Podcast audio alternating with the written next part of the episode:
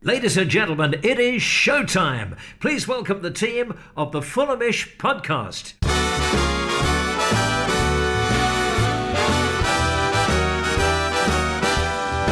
Hello, it's the Fulhamish podcast, your independent voice of Fulham FC. Three points. What a three points. Now, let's not lose focus on that fact. We got three points. Not just three points, three wins on the bounce. Without Mitro, today without Tom Cairney, and the pubs are open. What a time to be alive. Yes, Fulham managed to hang on against a relatively toothless Nottingham Forest with a gritty, defensively solid display after Harry Arter's sweetly struck Thunder Bastard, bless the top right hand corner of the net on the stroke of half time. We'll forget the fact that we only managed two shots on target, both of which were outside the box. A win is a win after all. It was, however, a far from perfect display, and the worry that we aren't creating quite enough chances still lingers on at these late stages of the season. Here to offer their analysis, their tuppence worth, their general breeze, whatever you want to call it, is the podcaster inexplicably known as Prince, Jack Collins. Hello, listeners. Today's resident tactician, Mr. Ben Jarman. Hello, everyone.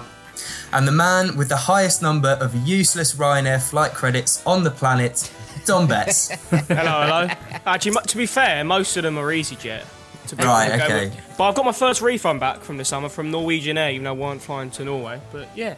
Yeah, got, pl- got, well, got, plenty of credits to use. I just need next year's Euros flights to come on sale. Huh? so they're, they're, they're, they're, in the bank. They're in the bank. They're, they're not useless then. I, no, I, not, they're, not, they're, not, they're not useless. I just, I just, I'm just waiting for them to come on sale. I mean, the only, the only think the only airlines which are booked next summer for are Wizz Air and Ryanair, and you want to avoid them as much as possible. So okay, Dom's travel tips. Uh, tune in every week. They're, uh, they're they're golden, and I can just, I can only imagine the, the long tedious exchange of emails that you've had to uh, distribute amongst uh, flight vendors in the country. But anyway, enough of that. Let's move on to the game. Let's kick off with some three word reviews. Jack, take it away, son. Uh, there were some some good ones actually, and, and often after a win, we, we get worse ones. But Frank Miller's happily ever Arter I quite liked. Fulham Texas's Arter imitates life. Louis, there was a couple like this. Um, Louis with Harry Arter's deforestation, and we had you know a couple of that kind of ilk. I think my my favourite was uh, Matt Pollard's Harry Arter lumberjack. Very good, very good. I like uh, art uh, imitates life. That's uh, that, that's poetic in some. I think ways. we I think we actually might have used that before. Oh, I think that I think that might be actually the name of a podcast at this point. Yeah, well, art is timeless, as is that three-word review. So right. um, yeah, we can we can use it for this one as well. So uh, yeah, let's let's talk about the game somewhat. So obviously. It, it, reminded me a little bit of the of the uh, the game where Forest came to the cottage. You know, just the one goal difference. Um, we were very hard to break down. It was some would describe it as a vintage Parkable performance. We had obviously Onomah coming in for Tom Cairney. How do you think the midfield three of Reed, Arter, and Onomah did uh, in comparison to a side that has Tom Cairney and Dom? I think that there was a lot more pace to the midfield, not in necessarily the players itself, but as in moving the ball through the thirds. I think you could really tell that even from the opening 10 minutes. You know, Cairney may be one of our best creative players, but I often do think, especially this season, we've seen that he when he's in the side, often the play's a lot slower and it's a lot more passive. Where I think this midfield trio of Reed, Arter, and especially Onomah just really brought a lot more grit to the midfield, a bit more physicality, especially with Onomah playing a bit further forward. So I think although we know how good Ken is, I actually think this midfield suited the way we were playing, especially with no Mitrovic up top. Mm. It's, it was an interesting. I, I think Onomah was f- fantastic. He had a great performance, and you, you mentioned there about Tom Cairney slowing things up. This is a thing that is new to his game, I feel, because in the previous season, you know, the season that we went up, he was our dynamic man making all the chances. Do you think it's just the case that he's being played way too deep or out of position, or we're no longer building a team around him such as we did in those seasons, or do you think he's just been off form? I think I think it's it's it's a bit it's a bit of both really. I think it is maybe some of the injuries that Cairney has had is catching up with him. You've also got to look at the way Scott Parker plays football. Yes, we've had a few games where we have played zipping it across the park, but a lot of the time it's been quite passive. You know, this game reminded me of a couple of other away games. Really, it reminds me of maybe that the whole victory and the Blackburn win, where it was sort of two moments of not. Um, um, I guess the, goal against Bath wasn't a moment of quality, but you know, if you look at Cavaleiro's goal away at Hull, there, there, it was a moment of quality that won us a game, but we did keep it quite assured at the back, really. So I think that you know it, it is part due to the way Scott Parker says it us, but I also think that Cairney's injuries may be catching up with him. But I'm not saying you know Cairney should never come back into the team because you know he is our, he is club captain. You know he's probably one of the best technical players in the side. But it was fairly it was it wasn't like it was evident across the game. It was evident literally from the first ten minutes that we were getting the ball up to our front three a lot lot quicker today. Mm, it was it was solid as you said. and we saw we saw with the challenges that Arter put in and Harrison Reed and so on. Do you do you think that we there's a chance if say if Tom Cairney is brought back in the side and he's fit, do you think there's a chance that we still just might remain with this three, or do you think that uh, how would you look? How would you set up your midfield in the next game if if Cairney were to be fit? I was, I was, I was just going to say it's probably the best we've seen a midfield play for us since the restart. I thought so. So, that, is there a reason to bring Cairney back in just because he's your captain? But I don't know what Jack thinks. Um, I would suggest that if Tom Cairney didn't play today and wasn't in the squad, then that suggests that he is injured, right, or picked up a knock at the very least in the Birmingham game, is what's being suggested. That if we've, we've got to a point now that if he's not fully fit, then he shouldn't start that game. If he mm. is, I still think you have to start Tom Cairney. I still think we look less penetrating uh, and less kind of aggressive. Like you said, George, at the very beginning, we had two shots in target, both from outside the area. You know, mm. we didn't create very much. We didn't it wasn't like today was a, was a vintage Fulham performance. What it was was a very effective away performance that, that got the job done. And I'm sure we'll come on to it, but I thought Parker actually made all of the right decisions today. But Fulham weren't good. Let's let's make this very clear. We weren't good. We didn't create. We relied on an individual moment slash another through uh, another long shot to, to actually give us victory. What we did was defended very well, but ultimately you know, if we, we have Tom Cairney on the pitch, we have more chance of creating things in the final third. And and what we said in the podcast post QPR even, but you know, equally at, at, the weekend was that when Josh Onomah came on,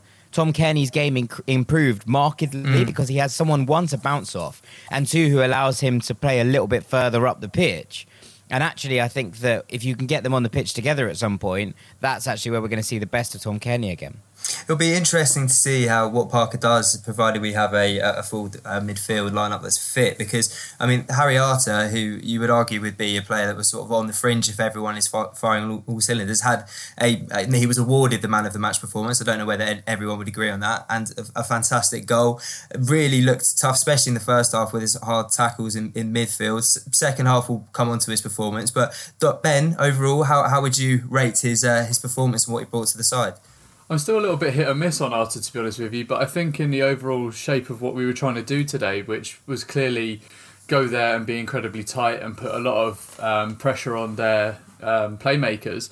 I thought that Arter and Reed executed it perfectly um, with Onomah in front of them. I liked the balance of the midfield, as, as Jack and Dom has already said.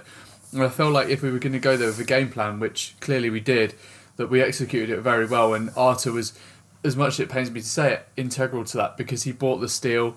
Um, his distribution was really good at times as well. I think, which is something that probably hasn't has maybe sailed under the radar, but he was looking for the balls out wide quite quite um, frequently and being positive when he had the ball. Obviously, he leaves his mark on a lot of players, but that's just the way Arter plays. And I feel like we're transitioning now from a team that was trying to play maybe fast flowing possession based football into a team that is is trying to maybe strangle the life out of other teams and keep it tight at the back. So I feel like we're maybe transitioning into like a playoff style um, over the next few games to to sort of gear ourselves up for, for what the playoffs are actually going to be. I don't. I feel like someone like Jack will probably agree with me there in that he, we feel like our our style of play is transitioning away from something we thought it was going to be into mm-hmm. something completely different. Yeah, I think that's a, a fair and valid point to raise. I think it's also not necessarily a bad thing, right? We don't. Ben and I are have been proponents of, of kind of quick kind of transitional games since you know we started this and we talked about the way that we, we just couldn't really get going in the first years of Fulhamish in terms of how things worked. That first half a season under Slavisa where it, it felt like it was you know something was coming but it didn't quite click and then when it did click it was absolutely you know, incredible, frankly, about how, how we worked and how we smashed through those transitions. And when we saw that f- free flowing Fulham that we all grew to love. And I think that, you know, when you're kind of not weaned on that, because obviously we've seen many different incarnations of Fulham over the years, we've been fans, but when you're you, you get that again and you start to be like, oh, wow, I love watching this Fulham play football. It's easy to forget that you can have other ways of winning too. And you know, ask Cardiff that year that we went up, that Wolves went up, and Cardiff went up. They were nobody's favourites as a as a neutral to watch, but what they did do was get the job done. And um, we're starting to see a, a Fulham, and they raised it actually on Sky, and I thought it was an interesting point that uh, are a little bit more in the image of Scott Parker. We are a little bit, you know, tough to get through. We are a little bit, maybe not devoid of, of creativity, but we, we're very much a uh, we set up and we rely on the players that we, we know have talent in the final third to make things happen. So when you actually then look at that in, in comparison, it's, it's quite a difficult transition. But today, I think it showed how it can be an effective weapon as long as you have the ability to change things up. At the moment, I struggle with the way that we can't do that if things aren't going our way. But if, if Parker can get that second kind of string going, the fact that we can hold on to leads and have held on to leads so effectively this season is absolutely, you know, impressive and must be given credit. Mm, I think that it's the it, it's it's the loss of that sense. You, you talked about the, the free flowing Fulham that we grew to love, and it was just such a joy to play, and it won so much plaudits from even you know the neutral. Everyone was talking about Fulham, the way that we played. We had this exciting team, and then to, transition to the way that we play now, which is a lot more kind of efficient, less creative, more Parker-esque, shall we say? Do you think that this has all been part of some kind of master plan? We we saw how we we reacted to when we went up, and we, we tried to play the same style, and we're, we're, dismantled by teams that are far superior to us, and we hadn't been set up defensively. Do you think this this more solid kind of uh, stubborn, harder to break down team is is all part of this long term game plan to put us in better stead? Where are we if we are to get promoted? I think what an, imp- an, interesting stat you could look at is, you know, I think we've dropped two points from leading at half time this season. Mm. So I think the way we play works perfectly fine, but it does require us to go in the lead first. I feel like yeah. we can, as as we know, we can only come back to win from behind if we're playing QPR. So, um, you know, I think I understand, I understand what the sort of game plan is, but it does require us to get that goal first. And you know, it has it did require not necessarily a moment of magic, but it did require you know a, a long distance shot, which we have we put in what was that three so far since the restart. So it's, it's, nice to have that have that in our locker. But yeah, and I, I, you can see what the game plan is, and I think that it, as long as we go in the lead, it, that that is what we, we're going to do. We are majority going to keep on to lead a lot of the time because you know we, this team is good at closing out games. Although the idea of Scott Parker closing out games is just bringing on more defensive players and playing like an 8-0 or 8-3-0 or, or 8-2-0, whatever he ended up playing against QPR, but yeah, I know. I think I think that yeah, it is. As long as we do take the lead in games, I think we, we are fairly confident we will get the win. It's just we a lot of the times we don't look like we're going to get the first goal, and I think mm. although I, th- I do think today, if you're going on if you're going on the game really until until probably what the 60th 70th minute I think maybe when Diakhaby came over Forest until then they really didn't look like scoring a goal so yeah no I, I think today again was another way forward. We've seen it a few times this season, as, as I referred to earlier. That we when we are good at sort of closing out these games, and I think yeah, I think to the, the last three games, especially the last two with two clean sheets in a row now, it shows that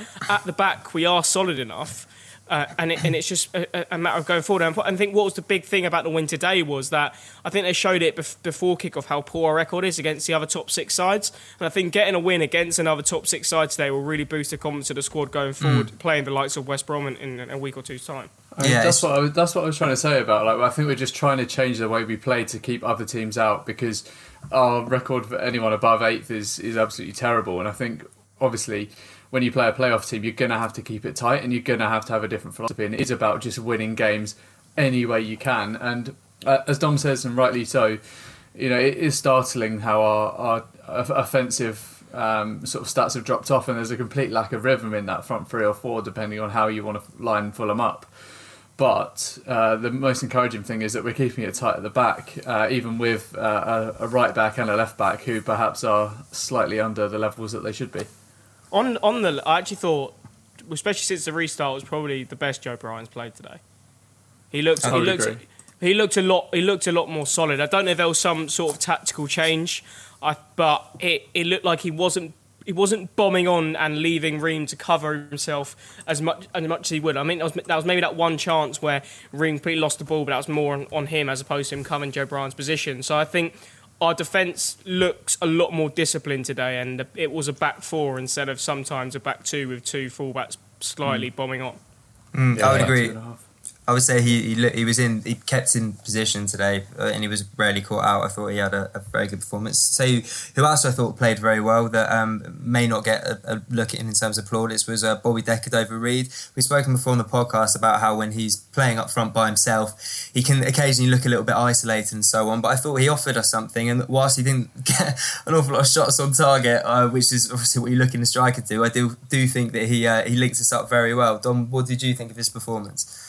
Yeah, I think it was something the commentator noted that you know his his work rate and the running he was doing across the front three was was exceptional today. Yes, he didn't have uh, many chances, but neither did anyone. So, so uh, but, but I think yeah, as, as, the leading striker, I guess if you're going to call it that, I think it was probably the best Bobby Decordova-Reid has played today. And if we're looking ahead to when Mitrovic comes back into the side, I've not been impressed with Cavaleiro since the restart. I think he's been quite poor. I think he's been quite poor for a long time, really. I think we've seen. I think if his season sort of summarised by some great goals, but overall game probably not that good. And you know, I, I would keep Bobby Reed in the front three. I just think that in if he is going to be in the front three, he needs to be drilled to be playing in a wide position. We've often seen him being playing too central, but I, w- I, I would be interested to see maybe a front three. If we're looking at who's played best, you could argue it's probably been him, Knockaert, and then you put Mitrovic in because I thought Knockaert when he came on today did did what was needed of him a very good job, not just going forward but also defensively as well. Yeah, I think credit where credit's due with with with Anthony Knockaert when he came on. I was like, here we go. And we saw him do his trademark, you know, pelting down, running, chasing absolutely everything, and you think, oh, what to what effect? But d- defensively, I thought he put in an absolute shift, and there was that fantastic block uh, right at the death as well. So I, th- I, th- I thought he did fantastically well. Um, I just wanted to uh, bring on to the, a little uh, interesting stat that I found about Mitro is that without Mitro this year, we've won five games and drawn one, which is just you know a, a, a, very interesting stat. I thought, Jack, do you think that when we're without him, we're we play better. Essentially, is what I'm trying to get at. Like, why why do you think this this has occurred? No, I mean, I mean, I think stylistically, occasionally without him, we're a little bit more diverse, but actively, we are more likely to win games.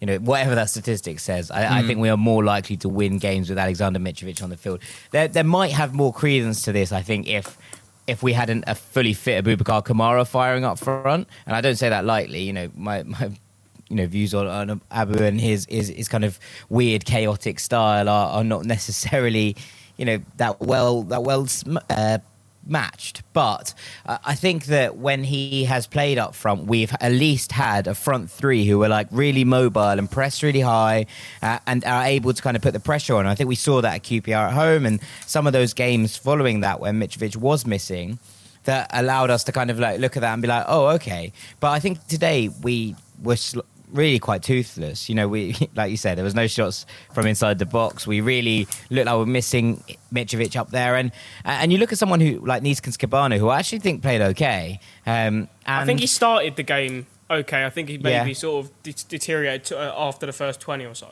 Yeah, okay, that's completely reasonable. But in the first couple of, in the first half at least, he beat his man two, three times, and, and, and sort of dinked the ball up into the middle, and then nothing happened.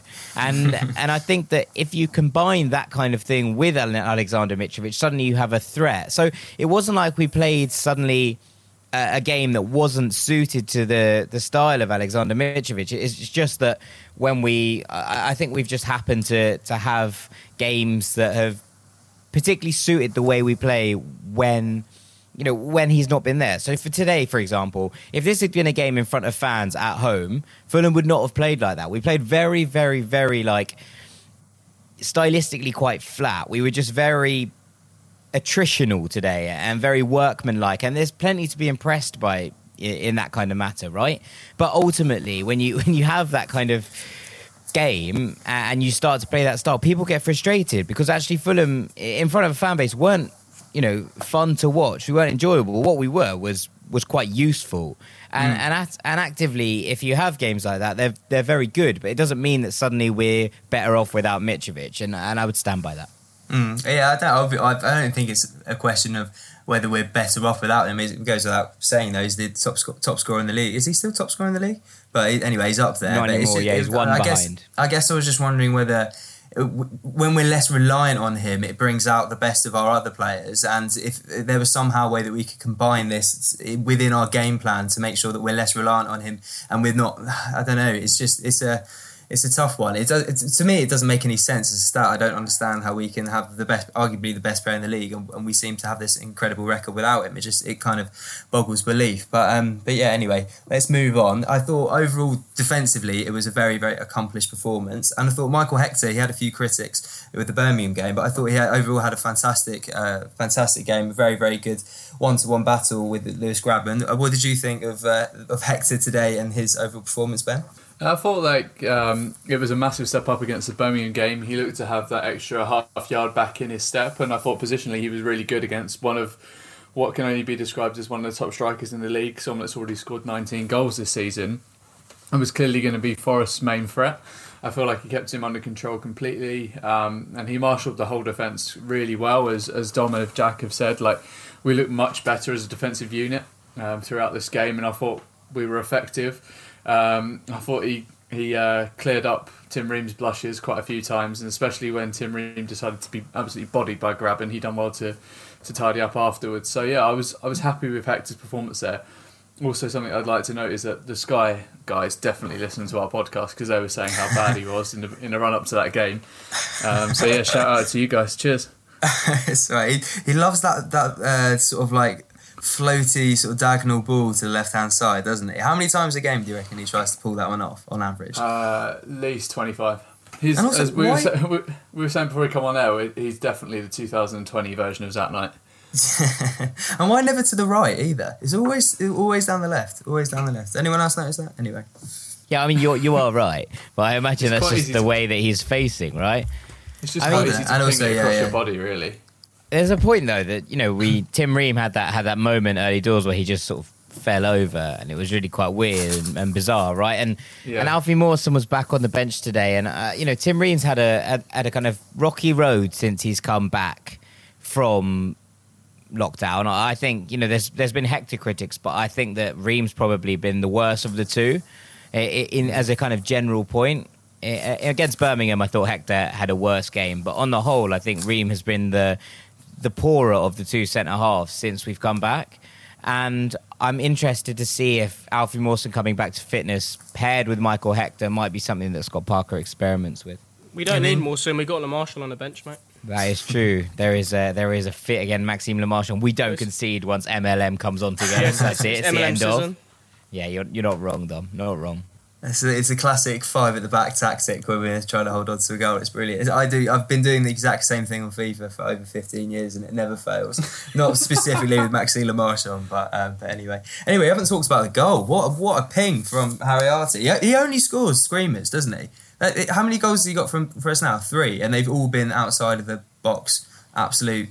To be fair, he never gets in the box, Yeah, so it would be very difficult for him to score a goal in the box.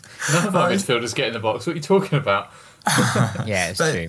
there's nothing quite like seeing uh, an, a long range effort from Fulham, and it got me thinking. What do you think? It, uh, this this season is, is going to be up there with one of the goals this season. Bit of luck, you could argue. It could have been uh, potentially a handball. I personally didn't think. I think it would. I been think very it's only to a handball if VAR is in, it, is in the game.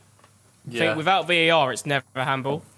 It, was, it well, wasn't. considering the one that was ruled out at the weekend uh, in the Spurs. Oh no, sorry, last week in the Spurs game, that they would definitely have given that one as VAR.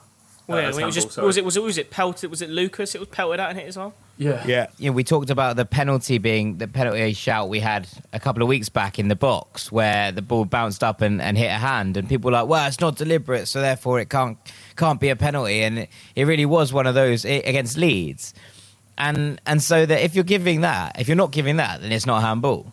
Mm, I suppose not. I'll tell you what was a, a, a handball and should have been a Stonewall pen was on the 86th minute. I can't remember who was it from um, for Nottingham Forest. That uh, how that was not given You know, the- It might have been Ribeiro, but I'm not too It was sure. Rivera? Figueroa, wasn't it? Fig- Figueroa. They all sound like South American regens you got from Botafogo. But I, I just can't understand how that could that wasn't given on 84 minutes. Did, was anyone else streaming the Italian? Am I the only one? I, you, Well, no. you always don't seem to agree with me. No, it was. It probably was a penalty, but I also was more annoyed because if Anthony Knockaert had just carried on instead of turning around, he would have had just a shot on goal from about three yards out. Pretty Um, much. uh, he almost certainly would have missed because he wasn't cutting in the right way. But but if I, you know, in, in truth, yes, I thought it was a penalty. But ultimately, I was more frustrated at Knockaert for not just playing to the fucking whistle. That's true. It's, it's Knockaert all over, isn't it? Like the, the chance to have a bit of theatrics or whether to do something efficiently. You know which one he's going to take nine times out of ten, don't you? But Not anyway, wrong. Yeah. So I mean, I think overall it was a uh, it was it was a strange game. I thought it's been it was a game that I think was pretty consistent with uh, post sort of lockdown games so far, and it's been it's somehow end to end, although not the highest end to end and entertaining to watch. However, not the highest quality. I don't I don't understand how that's happened, but again, it was a very measured performance. And you know, to to add to your point, Jack, I think Scott Parker's done exactly what he set out to achieve today, and perhaps at the crave, if it was you know a live game with fans, it would have been sort of played out slightly differently, but. Yeah, i there's so many negatives that you can focus on, and you know the lack of shots and the lack of creative chances and stuff. But three points are three points. We've won three on the bounce. What was it, Yeah. when was the last time we had three wins on the bounce this season? Yeah, so you- you- the best run was probably the four in a row between the 9th of November and the 29th of November in Birmingham QPR Derby in Swansea. Oh, and that was a, that was we missed Mitrovic in two of those games. right? I spot a Yeah. theme occurring. Was he suspended for a red on that one as well? no, five bookings. No, Five five bookings. bookings. Yeah. Oh, yeah, because you got the fifth booking at, at Birmingham, didn't he? Yeah, Yeah, correct. Yes, he for did having a for- fight with a fifteen-year-old or something. Yeah, didn't he floor Jude Bellingham? Yeah, Yeah. just for like That- no real that- reason. That as well. game was so bad. It was that was that game was as bad as the game we've just watched. Yeah. Uh, anyway, well, let's, again, let's not focus on the negatives. Solid three points and a, a decent platform to build. Do you think that this has uh, effectively guaranteed us a playoff spot? This this win, surely it has. Do you not Yeah. think, Jack? Yeah. Yeah, no, I completely agree. I think that's playoff secure. Uh, Yeah. I would suggest that we probably need two more. Well, I'd say we need seven more points from the the two games if we want to finish fourth, uh, third, or fourth. Mm. And if uh, if we lose two or more, then we'll probably finish fifth. That would be my suggestion. But yeah, I would say playoffs are probably secure now. If you're Scott Parker, do you think we're gonna we're gonna see sort of a difference in tactics and try and maybe reserve some players so they have full match fitness, or are, you, are we trying to avoid you know meeting Brentford in the semis and we're going to try and finish tactically, or do you think it's just a case of get as many points on the table as you can? No, I think it will always be a case of how get as many points on the table as you can. I think you know the higher up you finish, the, the more you give yourself, even if it's just a mental advantage uh, of finishing third and finishing above these teams. And look, considering we've lost twice to Brentford, we lost once to Forest uh, already this season.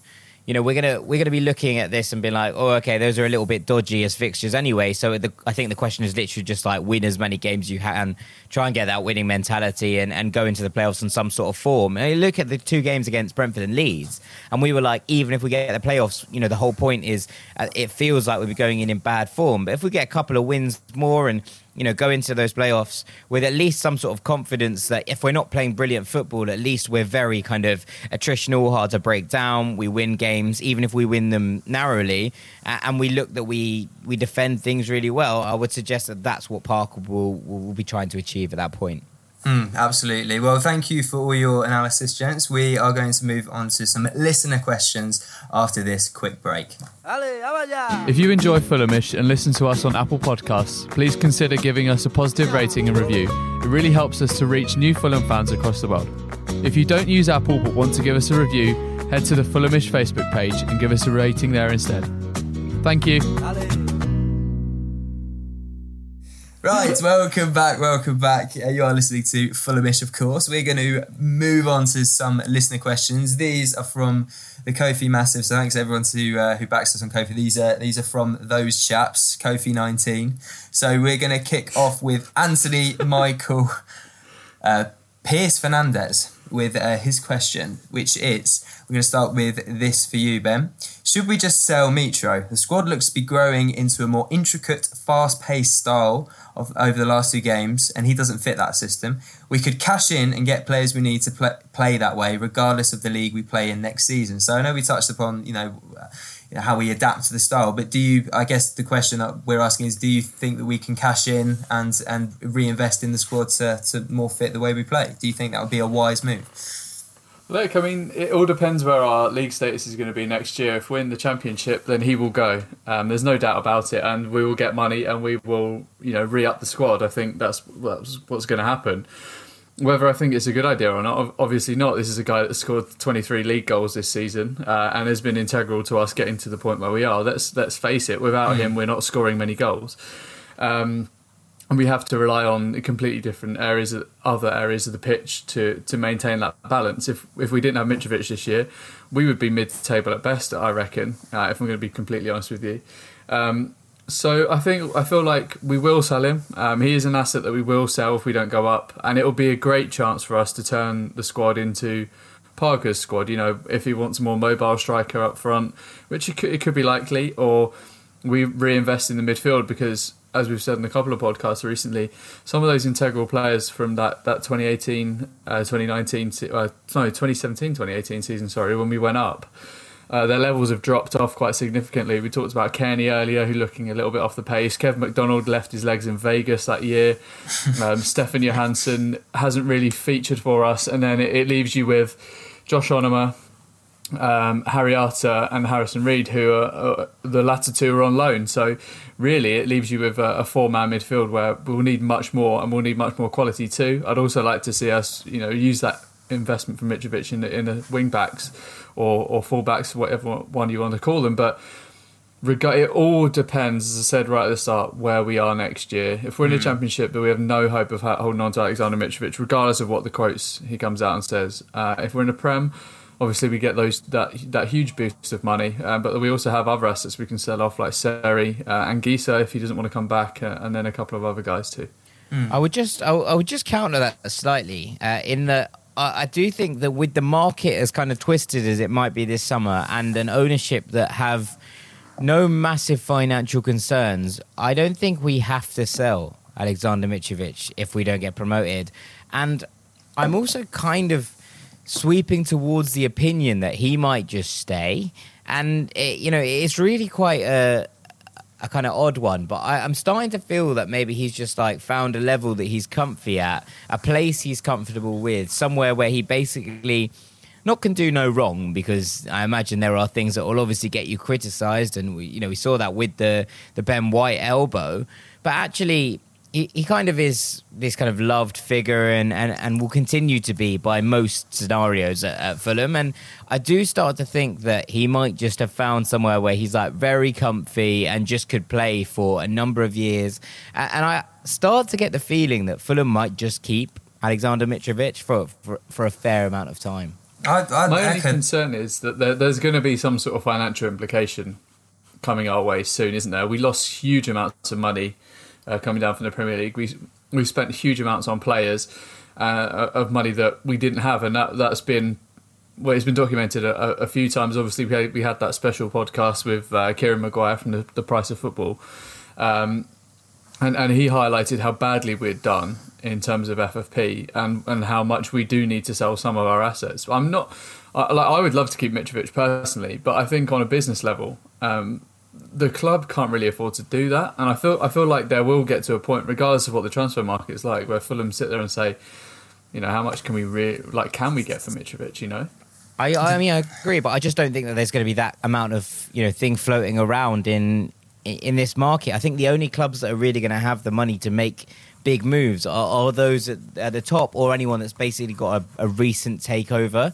And I think that the likes of the lowest team I think that can think of that will have that kind of money to spend are Newcastle, if they get taken over, who absolutely will not be buying Aleksandar Mitrovic back, no. and Everton, who he has been linked with before, but I just can't mm. see him going there. I, I, just can't see Ancelotti being like, yeah, what I really want to do is spend 40 million on Aleksandar Makovic. Uh, Aleksandar Mitrovic. yeah. I, I, could I could see someone like West Ham paying But they don't have any Yeah, 20 money. They're literally Mitrovic. broke. Yeah, like if, I'm, if you're looking at a Oh. team that, that needs that needs him the most, it, it's Palace. But Palace are no way paying the money for him. Yeah, they don't have any cash. So this Well, is to be fair, Benteke, Benteke did score today. To be fair, to He did, yeah, he did. But this is it. So that's the only thing I would say. And I'm also not saying you're wrong. I'm not saying he's he's going to stay forever or, or whatever. I think if the right offer comes in, then then Fulham will accept it. But actively, I just struggle with the idea of who's going to actually go and spend that money this summer when the market's so twisted. No one's quite sure what's going on at the moment, and and then kind of seeing where it goes. Fulham might be okay in one thing is that there's talk of FFP being lifted for a season to basically calm everything down a little bit and, and basically stop teams getting themselves into more administrative like issues and it actually might serve us a, a hell of a purpose by basically allowing us to write a year off and I I would suggest that that might be a, a way of, of keeping him if things are financially as tight as we, as we think they might be. Mm. It's interesting. Do, do the Khans need them? They're they're good for the money. We we're not we're not. You know, Yeah, we, we're good we, for we, cash. we're no, yeah. There's no impetus to sell. I, I think the way I see it, he's a player who's universally adored. He's the Championship top scorer at Premier League quality, it- and he seems very happy and thankfully settled at the club. You know, he likes being that sort of big fish in a in a in a small pond, maybe. And if, if we can keep him, we keep him at all costs. That's I mean that's the way that I, I personally see it. But um, anyway, let's move on to the next question. Um, Dom, I'm going to start with this one, but gents, feel free to pitch in if uh, if you have differing opinions. So Matt Pollard asks, who's been the most underrated player for us since the restart? obviously, if, if you're looking at standout, who's just been the best, you'd obviously uh, obviously you point yourself towards uh, Harrison Reed, but I don't actually. I think Denis Odoi's been fairly solid since he's since the restart. Really, I mean, he's. I feel like he he's sort of gone underrated because he hasn't been our man the match, but I don't think he's actually made too many mistakes. So I'd probably say Denis Odoi. We're going. Who hasn't been spoke about too much, but you know, if you look at just who's literally been our best player, I think I you you'd say Harrison Reed, but for underrated, I think I'd go Denis Odoi. Yeah, I actually really like that as a shout. I, I think he's been here and there. Today, I thought Denis Odoi was excellent in in the games before, and especially in the game against Leeds. I thought that we really lacked any sort of go down the right hand side, and I think that is partly due to the fact that Denis Odoi is a bit more of a a, kind of sit-in defender than the likes of Christie. But I thought he came back in today, and I was worried about it because I think Cyrus has done really well in the last couple of games. Um, but Denis was absolutely solid as a rock today, and, and, and fair shouts to him. So that's a good call, Dom, from me. But anyway, so we move on to the next question. So We we have Rick Cardis. He says, a homecoming for Ryan Sessegnon. Jose doesn't seem to care for him, so I'm guessing this is um, a reaction to the news that um, Sessegnon is up for loan, I believe. It is going to be loaned. So I guess the question is, uh, would we go for Ryan Sessegnon on, on loan next season if, it's, if he's available? I think Uh, that yeah, I think if yeah if we go up, I think it's a viable option. I think we could you could if Villa end up going down, you could even see us reuniting that left hand side of maybe trying to finally get Mike, Tar- Mike Targett in and Ryan Sessegnon on the left hand side. You know, he wasn't he hasn't even been in match day squads recently. I don't know what Jose Mourinho's issue with Ryan Sessegnon is. I don't know if it's some, if it's his work way in training or or what. You know, he didn't join there to be working under a, an outdated manager like Jose Mourinho. He worked, he, he went he joined there because he he saw what Pochettino's done with fullbacks previously. So. I, I don't know. May, maybe Ryan Sessegnon feels a bit bit lost at Spurs, and maybe he does sort of just need to come home. Maybe even, even it is only for a loan spell. I am. I would not come home if I was Ryan Sessegnon. I, I don't think that's the move. If I'm being perfectly honest, it's one of those ones where, yes, of course, I'd love to have him back, and but these things so rarely work out. You know, think about how many players come back, you know, further on their careers and just end up sort of middling along, and, and I don't want that for Ryan Sessegnon. I want Ryan Sessegnon to go on and reach his potential and, and reach the very top of the game. And and if that means going out on loan, then that means going out on loan. But if I was Ryan Sessegnon, I would be trying to get myself over to Germany or Spain to try. Did you and- um did you see the link with Barcelona today? I didn't, but it's the kind of weird thing I can imagine Barcelona was- doing. Barcelona it was actually in- really weird. Yeah, it was in the standard that they've inquired about signing uh, Ndombele and Ryan Sessegnon in a part in part exchange deals. So if he somehow goes from not making the squad at Tottenham under Mourinho to getting into the Barcelona squad, that would be him him him in in front three. You know, Messi on the right, Suarez up top, and Sessegnon on the left hand side. Perfect.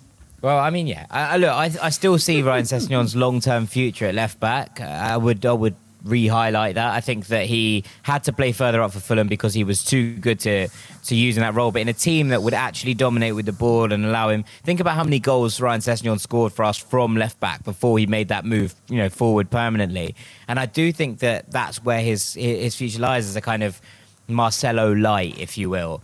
And and I think that if you take that kind of position, it would be unbelievable for him to go and work in a different setup, in a, in a setup that utilizes fullbacks in the way that, they, that that works, rather than how Mourinho does. Because, you know, Mourinho has plenty of positives as a manager. He's not, a, you know, he's not, as Tom says, I don't think a completely outdated manager. I think that he will come good in terms of he will bring that, you know, Tottenham squad round a little bit more than they are.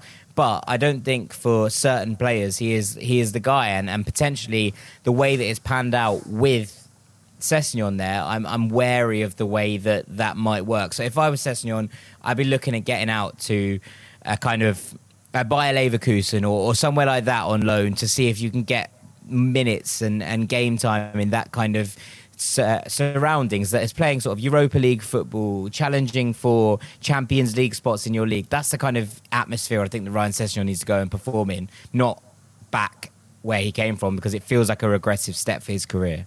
Oh, it's very very noble of you, Jack. But I, I, I feel I have to have to agree. I, I do want to see him sort of go on, but then I, I think that I do want to see him back. If if, if the option were to come to like I'd bite the hand off and screw the other teams. Um, could you but, could you see him end up like in a Wilfried Zaha situation? Where well, just being the best player in, in a team, maybe, maybe, but I think that Wilfried Zaha is wasted at, at Crystal Palace in See, the same I, way. I don't think I don't think because I don't actually think Zaha's that good. Wilfried Zaha it, would start for PSG. I yeah, but if you if you're looking at Premier League teams here, I think the best team who he'd start for was probably Spurs. I wouldn't have him in Arsenal team over Pepe, and I don't think he, he would get in Chelsea's front three with the inclusion of Timo Werner. So I think for me, I, I, I, don't know. I think that I just sort of the situation where he would he come back and then, but then, as you say, would he then get another move to a big club if he did come back? I just think Wilf Zaha is a, is a player that would suit being abroad. Uh, I don't actually. I think he's a bit kind of lackadaisical, perhaps, for the Premier League, and he would actually do really, really well if he just left the UK. But you know, maybe that's just me. Do you feel the same for Ryan Sessegnon?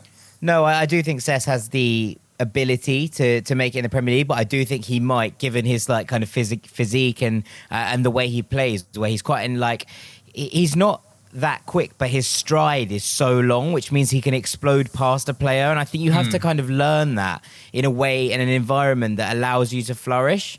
And I think that actually you don't really get that in the Premier League because defensively, if you're a little so bit compact. suspect, people, well, yeah, but also defensively, you're a little bit suspect, people forget that you've done good things going forward. And whereas, like, look, if if Ashraf if Achraf Hakimi signed for a Premier League side, no one would be like, oh, his defensive work is a little bit suspect. Even it is because you're like, I'm getting Achraf Hakimi. He's unbelievable going forward. And I think that actually, if you did that for Sess, he'd have a similar impact coming back in.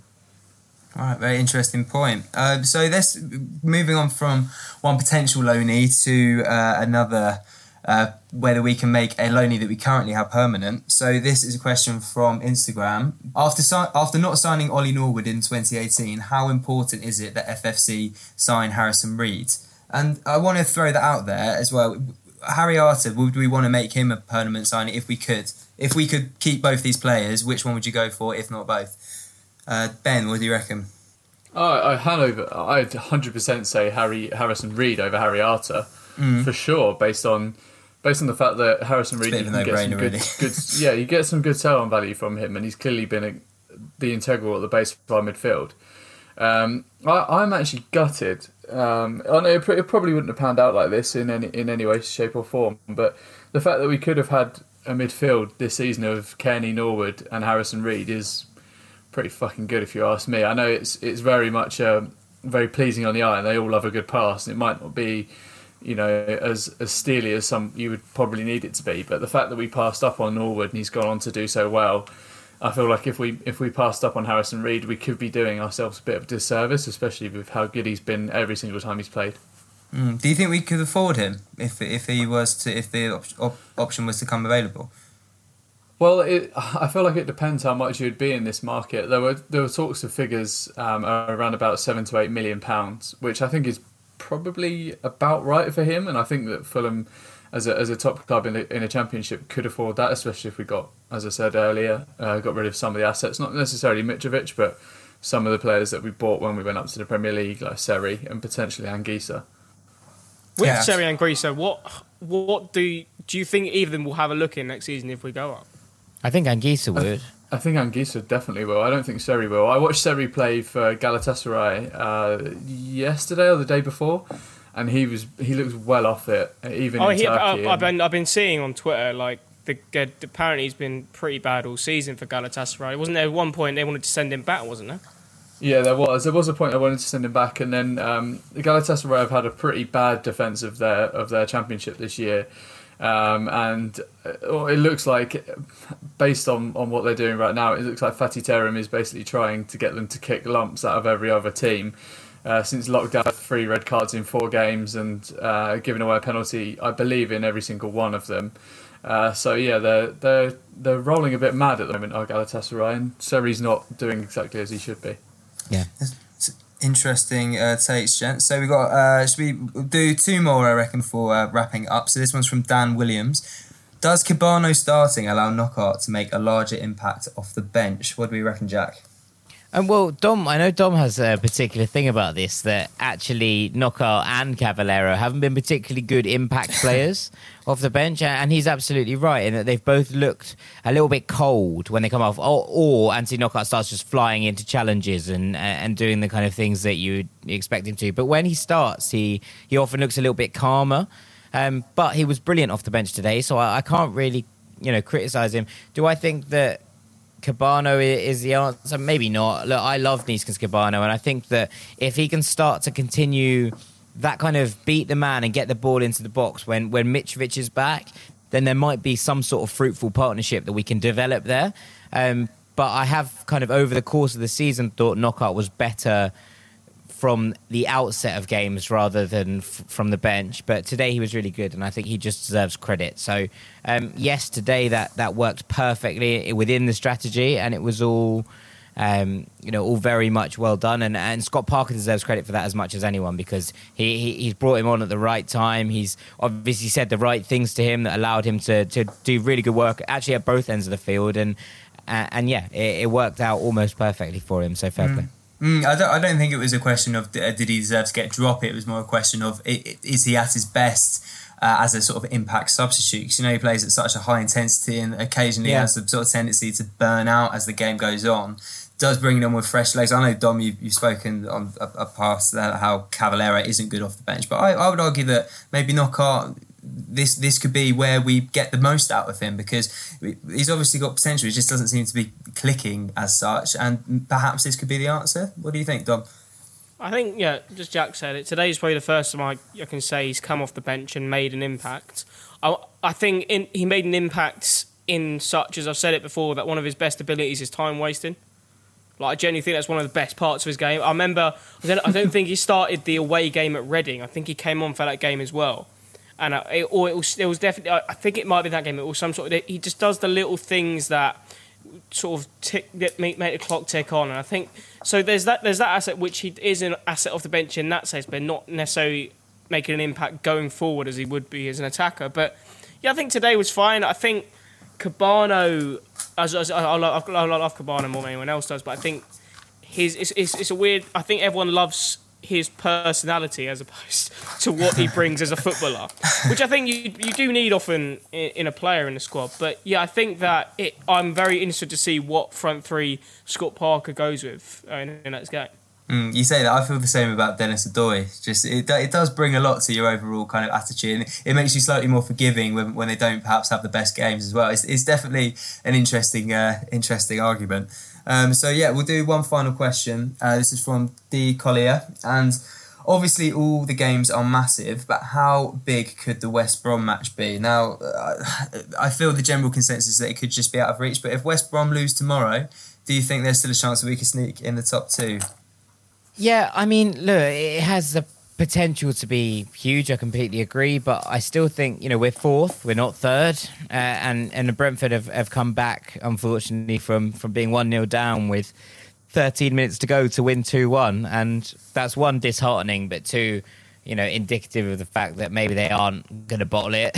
Uh, and I mm. thought they might. I really did. I thought, you know, given their record in playoffs, given you know, the whole thing around the club, if they do not make that top two, then th- there is always going to be that kind of fear that they've never won a playoff, you know, and, and they've mm. never they've never got through that. So there's that kind of thing. But equally, at the same time, you um, you know, so therefore, us beating West Brom might open the door for them, and, and that might be, you know, just as bad. So, look, if if by the time we get to that West Brom game, Brentford might have dropped points, we might be in third place. If we happen to be four points behind West Brom and in third by the time we play them, then yeah, absolutely do it. Um, but it is one of those things where you're always wary of opening the door for someone else as well, and especially that lot from up the road. So it has the potential to be massive. I still think the automatics are slightly too far off. The fact that if West Brom win tomorrow or win their game in hand, there'll be seven points clear with four games to go. Uh, I think that's going to be too much. If they lose it, then then maybe things might be on, but uh, I still think it's going to be out of reach. Oh, okay. Well, I mean, I was about to say the eternal optimist, but you know, we'll see. We'll see. Yeah, stranger things have happened in football, haven't they? So, oh, absolutely, hundred percent. Cool. So, uh, yeah, thank you so much for your uh, for your time this evening, gentlemen. I hope you've enjoyed uh, our analysis, listeners. I've been joined by Dom Betts. It's all right. cheers, Ben. Thanks, mate. That's all right. and thank you, Jack. Thanks for having us, George. Shout out to Scott Parker. Got everything right tonight, and uh, and should be praised for it. Okay, so looking forward to Friday. The Fulham boys are back in action against Cardiff. Let's hope for a, um, a repeat of today's performance and another three points. Have a good week until then, and we'll catch you very soon. Ta Toodles. Toodles.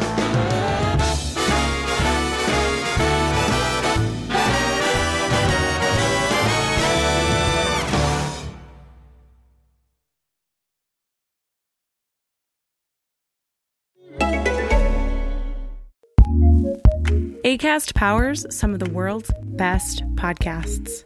Here's a show we recommend. Hey, it's Maria Hinojosa here. And Julio Ricardo Varela. We are the co hosts of the Roundtable podcast, In the Thick, where we talk about politics, race, and culture from a people of color perspective. That's right. Every Tuesday and Friday, we bring you the latest political news, covering the stories and issues that matter to communities of color with amazing POC journalists, activists, and academics from all over the country. So you're not going to want to miss our coverage because we have a lot of fun. We do. Which means that on election night, November 3rd, we are going to be hosting a live virtual show to give you the much needed POC perspective on this crucial night in our country. Follow us on social media at In the Thick Show to make sure you don't miss the updates and this live analysis. Subscribe to In the Thick wherever you get your podcasts. ACAST, ACAST, ACAST recommends.